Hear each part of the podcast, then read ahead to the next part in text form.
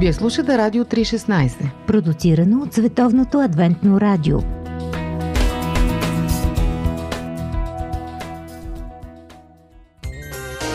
Библейски Нюсви.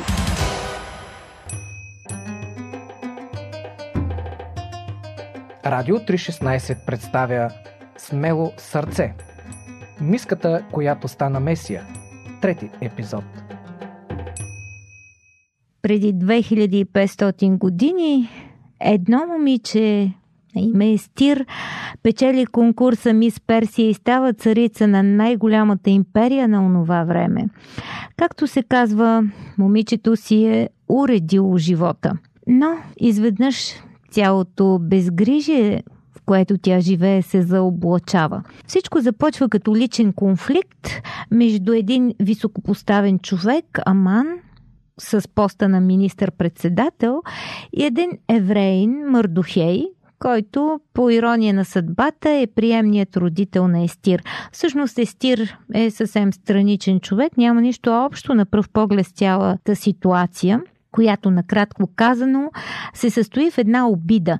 Аман, вместо да реши нещата лично, отива директно при цар Асуир, за да търси възмездие. И то не само от този, който го е засегнал, а от всички евреи в империята. Обвинението е, че има един народ, който тъпче царските закони и неудобно на царя да ги търпи.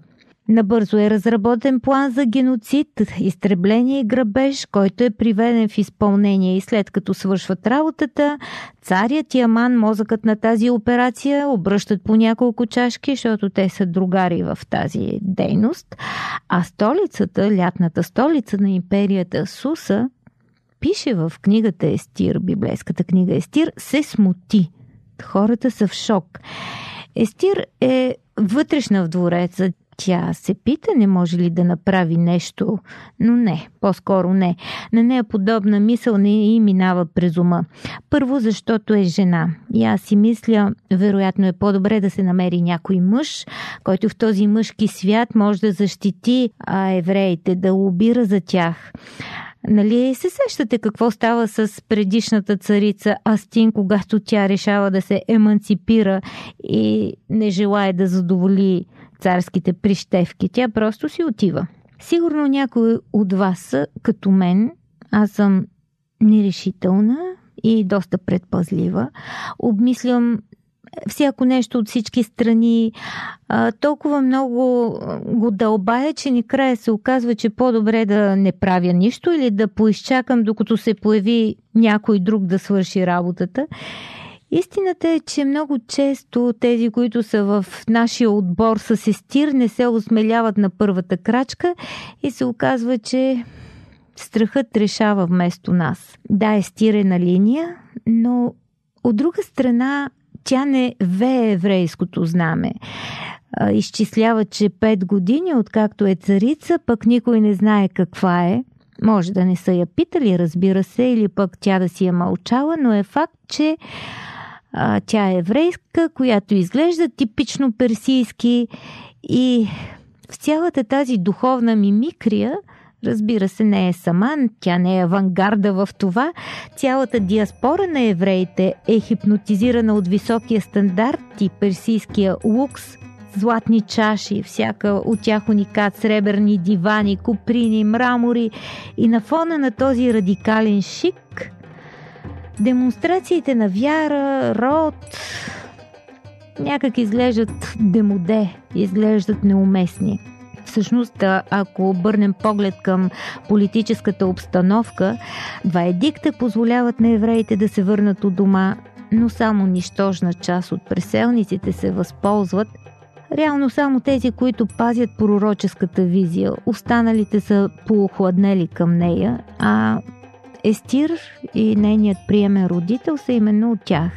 Тези, които остават се адаптират към пресийския лайфстайл и стават, може би, по-апатични към своята идентичност. Затова никак не е чудно, че Естир не вее еврейския байрак. Тя си се занимава със своите царствени неща, когато Мардухей се явява като бустанско плашило в двореца, Той съобщава шокиращите новини, решението евреите да бъдат избити, дава всички подробности и я призовава да действа, да се яви, да пледира в защита на своя народ. Естир обаче си е научила урока, може би Естин го преподава добре, т.е. нейната предшественичка. Първо, дворцовият протокол забранява такива своеволия. Второ, шансовете и да оцелее да ни махнат главата са 50 на 50. И трето, ако бъдем реални, благоволението на царя към нея е доста съмнително през последния месец. Дохей разбира, че братовчетка му е изплашена до смърт и се надява да й се размине. И той я предизвиква не мисли, че само ти ще се спасиш. Не мисли, че ще минеш между капките и кой знае дали ти не си тук точно за този момент. Аз си мисля как Истир би предпочела да е далече от това тук, точно в този момент, предполагам само. Авторът ни я осъжда, че тя не застава като войник, готова да погине. Тя се страхува и това е естествено и все пак, и все пак избира да се осмели. И така кризата ще избухне всеки момент. А най-странното от всичко е, че има един герой, който не се появява. За това заоблачено персийско небе Бог продължава, продължава да мълчи. Какъв е краят? Набързо. Естир прави крачката, стъпва в смъртоносната зона, царят насочва скиптър срещу нея и тя успява да спаси народа си. След доста перипети и обрати, мнозина от народа на земята станаха юдеи. Библейски послания Истини от книгата, която съдържа най-важното. Едно предаване на Радио 316. Ако обърнем нещата в психологически план, Естир показва парадокса на добрия човек. Тя е мила, чаровна, скромна, естествена, но е въвлечена в орбитата на някакви празни, суетни неща, за сметка на вярата, на връзката с Бога. Не е странно, когато живееш в фабрика за бройлери, а, да си задаваш въпроса кой съм аз. Разбираемо е в тези среди, че формираш подобно мислене, в които тя се движи. Естир е доста сходна, може би, с нашия психологически и духовен профил. Ние сме или поне понякога се чувстваме така, морално поизтанели, духовно поотпуснати, хванати в мрежата на сладкия, добрия живот, на радикалния шик, понякога привлечени от него и разбира се, доста, доста оплашени с всичко, което виждаме, че се случва наоколо. И тогава идва този криминален момент, когато тя решава да се изправи с цялата чупливост на една млада жена, лице в лице с не само с неизвестното, а в някакъв смисъл с самото зло. Но забележете, че именно този избор променя живота и отключва една духовна страст, която я преобразява. И не само това, точно в този момент, в който сякаш Бог се крие и никой, ама абсолютно никой не говори за него, защото в самата книга, която е вид документ, Бог не е споменат нито веднъж, за сметка на цара Суир, споменат близо 200 пъти. И точно нейното решение обаче в цялата тази секуларна, бихме я нарекли от днешна гледна точка среда, прави Бог видим.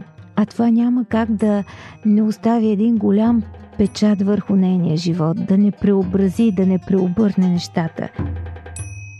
И така, тя от един празен секс символ се превръща в месията за своя народ по това време. Всички вие, които по някакъв начин сте усетили това присъствие на Бога в живота си, знаете за какво говорят. То наистина няма заместител. Възможно ли е изобщо животът в един харем, Познаваме го до някъде от турските филми Живота в харемите. Та възможно ли е изобщо един такъв живот да носи по-голямо осмислене, по-голямо удовлетворение? Представете си дори и това. Като млада царица била е забравена цели 30 дни по нейните думи от своя съпруг, какво ли би станало като поустаре и по-огрознее. Всъщност, Бог казва нещо много интересно чрез нейния избор на нас. хиляди години по-късно, за това, което променя ситуацията в един съдбоносен момент. Той не връща лентата назад. Достатъчно е едно решение, едно здраво, добро решение, едно смислено решение. И той слага кръст на цялото и минало. Какво е било, колко му е била вярна, дали е била поотпусната, дали не е била особено духовна, дали е била в други капани. Бог се хваща за нейното сърцато решение, сърцатото решение на една миска и действа чрез нея, осмисля и я прави да види от първия ред представлението на неговата сила.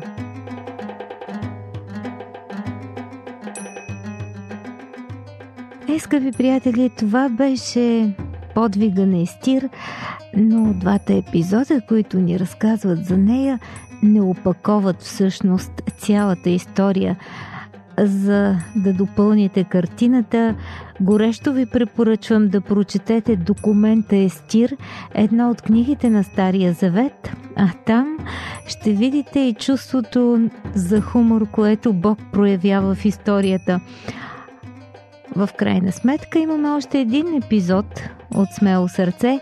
Не пропускайте развръзката за другото момиче, Мария, която очаква своята първа рожба и вижда също как назрява един огромен скандал в последния епизод на нашия мини сериал за момичета.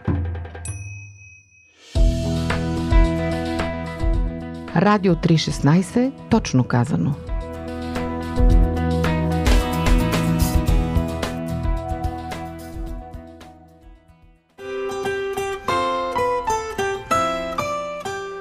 По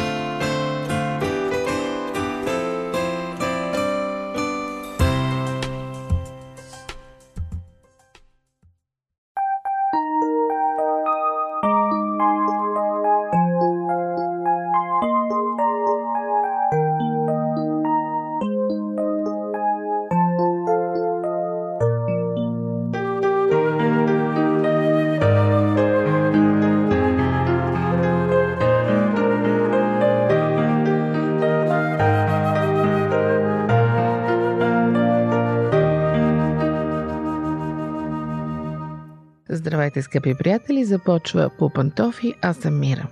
Има един мъдрец, който е казал, че всички са щастливи еднакво, всеки е нещастен по-своему. Не знам колко е вярна тази поговорка, но наистина между щастливите бракове има нещо общо. Много психолози, психиатри и семейни терапевти са изследвали феномена и са търсили отговора, разковничето на това, кое прави хората щастливи. Защо след 20, 30 или повече години брак някои наистина са щастливи, а други не. Защо едни бракове се разпадат, а други не? Разбира се, универсален отговор няма. Но все пак можем да стигнем до някои общи неща и е полезно да ги знаем – Предлагам ви изводите, до които достига една голяма група психолози от Американския университет в Северна Каролина, които казват, че има 12 точки, които са общи за щастливите бракове. Иска ми се да ги разгледаме всички, разбира се, макар времето на предаването ни да е ограничено, затова ще ги разгледаме в няколко предавания подред. Сега ще ви ги спомена и 12-те, а ще коментираме подробно само две от тях днес. Първо общо нещо. Щастливите двойки са заедно поради правилните причини. Второ, щастливите двойки имат реалистични очаквания към връзките и романтиката. Трето, в щастливите двойки най-важното нещо не е комуникацията, а уважението. Четвърто, щастливите двойки си говорят открито за всичко, особено за нещата, от които ги боли. Пето, щастливите двойки са от щастливи, здрави личности. Шесто, в щастливите двойки всеки дава пространство на другия. Седмо, всеки в една щастлива двойка израства и се променя, и другият го приема. Освен това, щастливите двойки са истински добри в споровете. Девето, щастливите двойки са истински добри в прошката. Десето, щастливите двойки полагат усилия за малки жестове на любов. Единайсто, в щастливите двойки съществуват правила. И накрая 12-то, щастливите двойки предават и улавят една и съща дължина на вълните. Не знам дали всичко запомнихте, предполагам не, но започваме подред. И така, първа много важна характеристика на щастливите двойки. Те са заедно поради правилните причини. Какво да кажем за дискусии по Радио 316?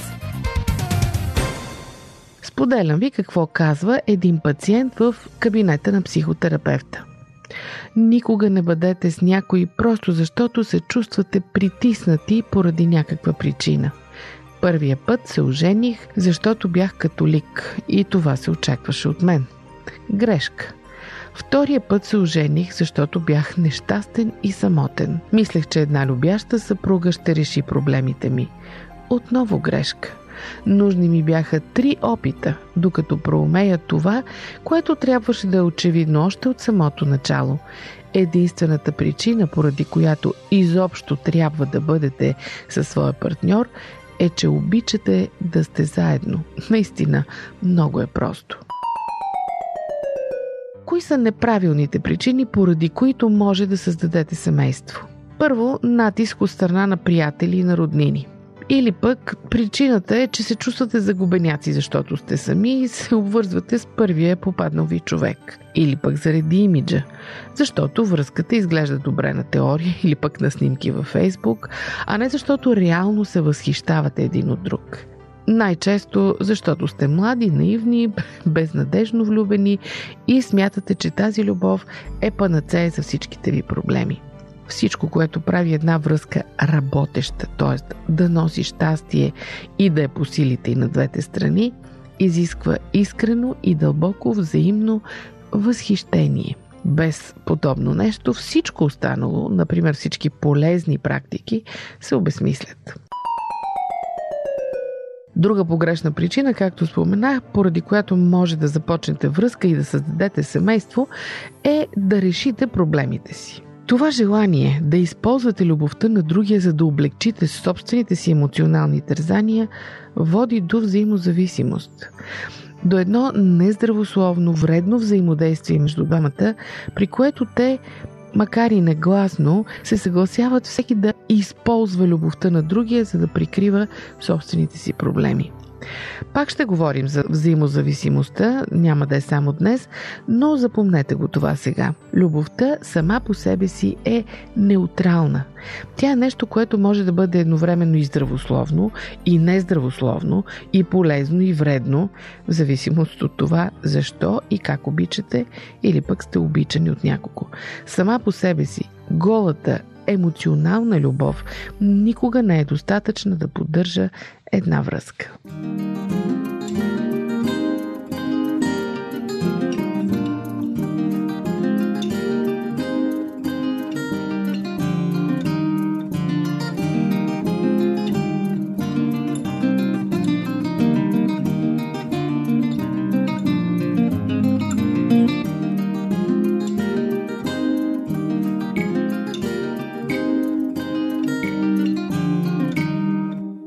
Вие слушате по пантофи на Радио 316. Днес говорим за онова, което обединява щастливите двойки.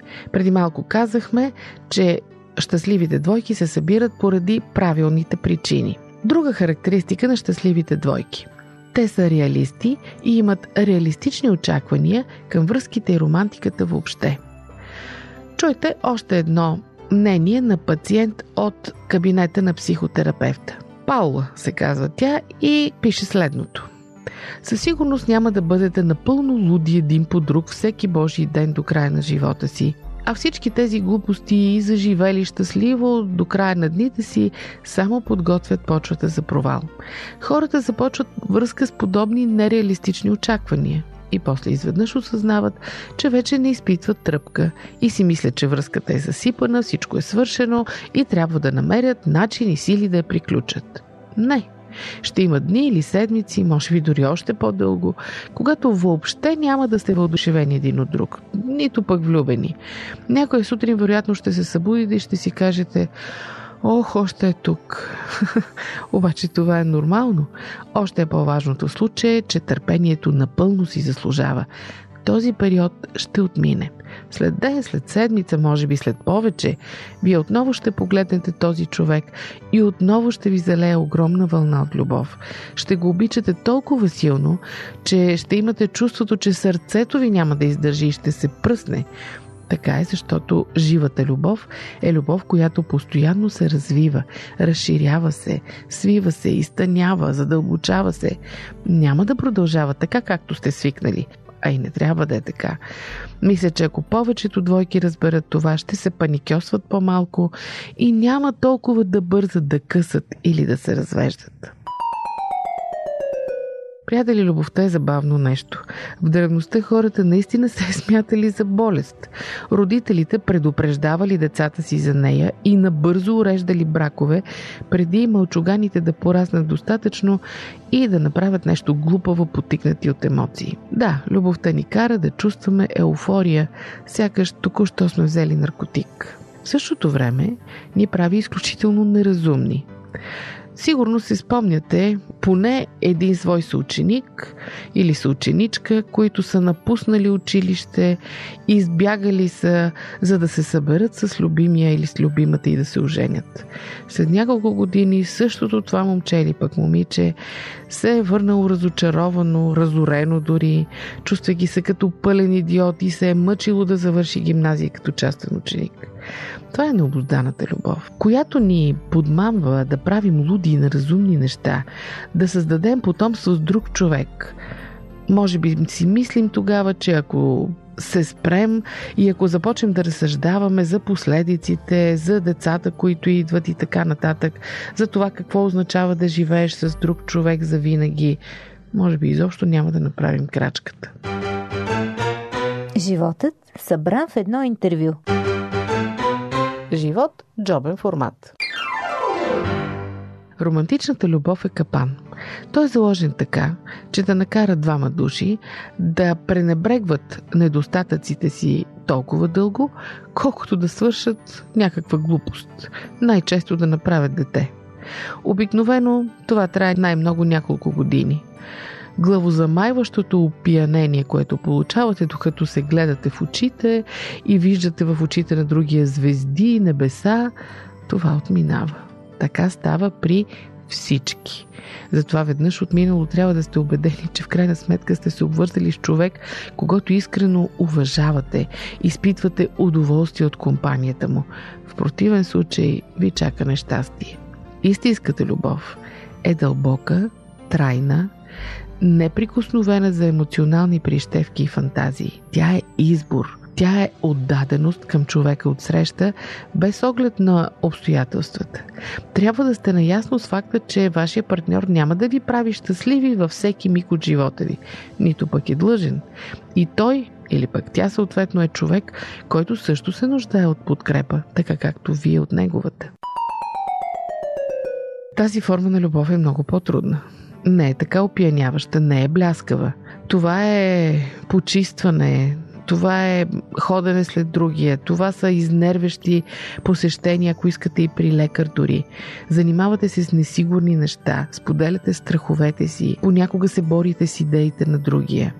Но тази любов е много по-удовлетворяваща и смислена. В крайна сметка тя доставя истинско щастие, а не просто някоя поредна серия опиянени. Няма такова нещо като и заживели щастливо до края на дните си. Всеки ден вие се събуждате и вземате решение да обичате партньора и живота си. С доброто и с лошото и дори с отвратителното. В едни дни това ще е, си е страшно усилие, а в други ще се чувствате като най-щастливия човек на света. Много хора никога не научават как да постигнат тази дълбока и безусловна любов. Вместо това, повечето са пристрастени към опиянението на романтичната любов. Там са заради тръпката, така да се каже. И когато тръпката изчезне, изчезват и те. Повечето хора започват връзка за да компенсират нещо, което им липсва или пък направо мразят у себе си. Това е, скъпи приятели, еднопосочен билет за токсична връзка, защото прави любовта ви условна. Ще обичате само докато ви приемат. Ще давате докато ви дават. Ще го правите щастлив, докато той ви прави щастлив. Тази условност възпрепятства появата на всякаква истинска и дълбока близост и съответно приковава връзката ви към страшни драми. Скъпи приятели, стига толкова от мен за днес. В Попантофи говорихме за това, кое обединява щастливите двойки. Следващия път ни слушайте отново, защото продължаваме да разкриваме тайните на семейното щастие. Аз съм Мира. До чуване!